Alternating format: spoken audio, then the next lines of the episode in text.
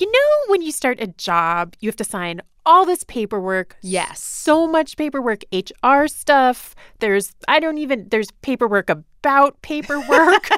there's, well, sometimes hidden in that pile somewhere, probably wedged in a paperclip, is a contract sometimes you read it. Sometimes, if you're me, you don't.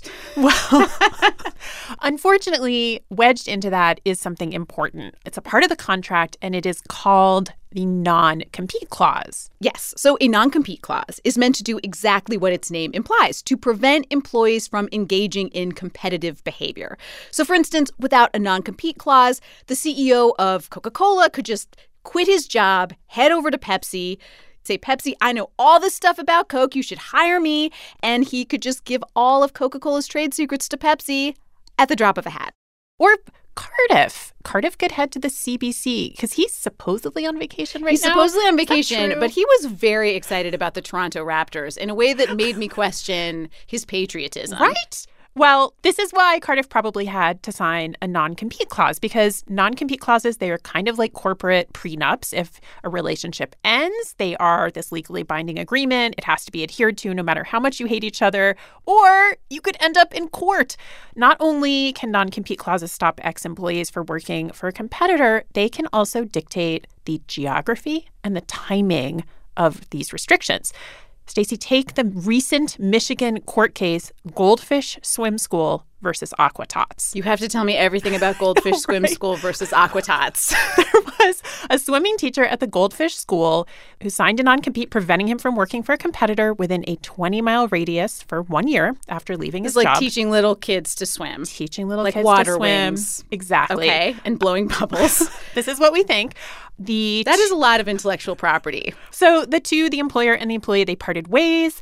The swim instructor, he takes a job with the big competitor, Aquatots, and he got sued.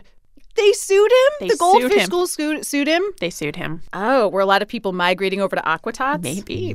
This is The Indicator from Planet Money. I'm Stacey Vanek Smith. And I'm Sally Herships. Today on the show, non-compete clauses. Traditionally, non-compete clauses, they were used for white-collar workers to protect intellectual property and trade secrets. But now these non-compete clauses and lawsuits trying to enforce them are on the rise among all kinds of workers. Why? Is it worth it for a corporation to spend the money to take a swimming teacher to court? And what effect do all these non compete clauses and these lawsuits have on the economy? Also, what happened to the guy who went over to Aquatots? What happened to the Aquatots? Support for NPR and the following message come from Holt, publisher of Michael Punke's Ridgeline the highly anticipated return of the number one New York Times bestselling author of The Revenant, which became the Academy Award winning movie starring Leonardo DiCaprio. Ridgeline is a sweeping epic of the American West set in 1866. Ridgeline by Michael Punke is available now wherever books are sold. Sarah Hutchins is a lawyer in Charlotte. She handles business litigation with the firm Parker Poe, and she sees non compete cases all the time. She represents clients on both sides, employers and employees. And she says to see how this world of non compete clauses is changing, all she has to do is look out the window of her office. well, in Charlotte, we're seeing just a ton of growth. So, I mean, the the city skyline is sort of filled with cranes, and in fact, our offices are moving um, next year, and, and so I can see even the crane for our new building. And that is why workers like crane operators, teachers, and security guards are getting taken to court for violating non competes. The labor market right now in the United States is tight. Unemployment is low, and that makes employees in certain industries really valuable. Over the last decade, the number of non compete lawsuits has almost doubled. Like in the case of a security guard in Florida, he was a single dad and he got a new job. He'd been on the job for just a couple weeks and he couldn't get childcare during his shift, so he quit and he got another job, also in security. And his original employer sued. He was fired from his new job because he had violated this non compete clause. But these cases, they are expensive. A company suing an employee, even a security guard who's working for a fairly low wage, that kind of case can easily rack up half a million dollars in legal fees. Lawyers, man. Lawyers. and when you think about the kind of company that can afford to spend so much money on lawyers, you might wonder why don't they just hire someone else? Hire another swim instructor, hire another security guard. Right. Or if the market is so tight, why don't you just offer a better deal, sweeten the pot, raise wages or benefits? And Sally, you put this question to Sarah. I can understand very, just at a very visceral level, why it might make sense if you're the CEO of a company, trade secrets, industry secrets, you know, but what about with a crane operator or another kind of blue collar worker? What does it make sense? Well, if you're looking at the long game, it definitely can. And here is how it can taking an employee to court, it is not just about that one employee. It is sending a message. Hiring is expensive. You have to advertise, you go through a ton of resumes, you interview, you interview again, you check references. And, you know, we haven't even gotten to all the scheduling and negotiation and meetings.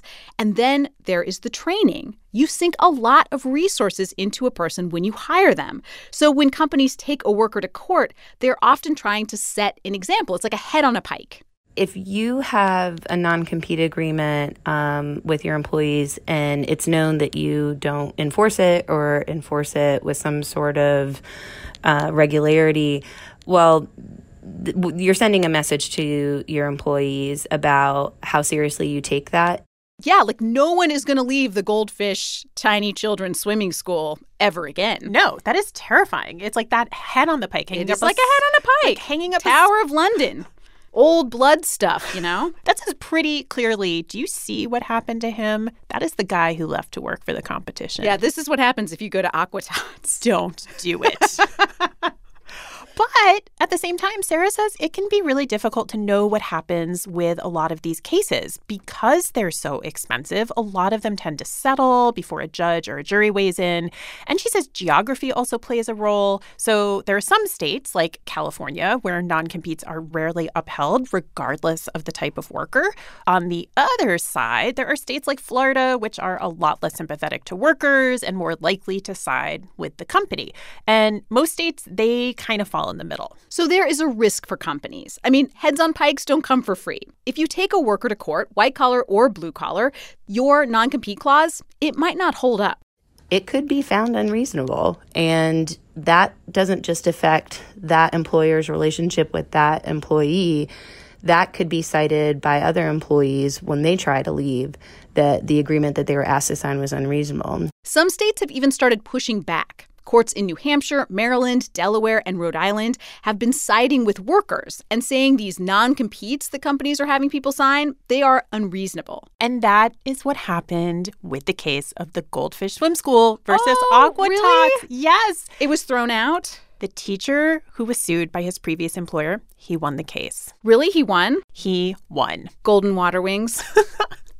There is also the effect non competes can have on the economy, and the federal government has weighed in here. In 2016, the Obama White House said non compete agreements they hurt workers, like in the Goldfish Swim School case, and ultimately they stifle the economy. Right, you've got all these tiny kids who can't swim.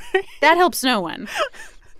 Uh, so the White House it put out a call to action to reduce the prevalence of non-competes, which has gotten me thinking, Stacey. Yes. I am filling in while Cardiff is on vacation. That's true. I don't think I've seen my contract yet. Really? Really. And I would I would like to take a Back look. off, CBC. you don't want to go up there anyway. It's cold. They don't have a lot to recommend them except for like maple syrup and poutine, but you can get great fries here in New York. This episode was produced by Darius Rafieyan, edited by Paddy Hirsch, and fact checked by Emily Lang. The Indicator is a production of NPR.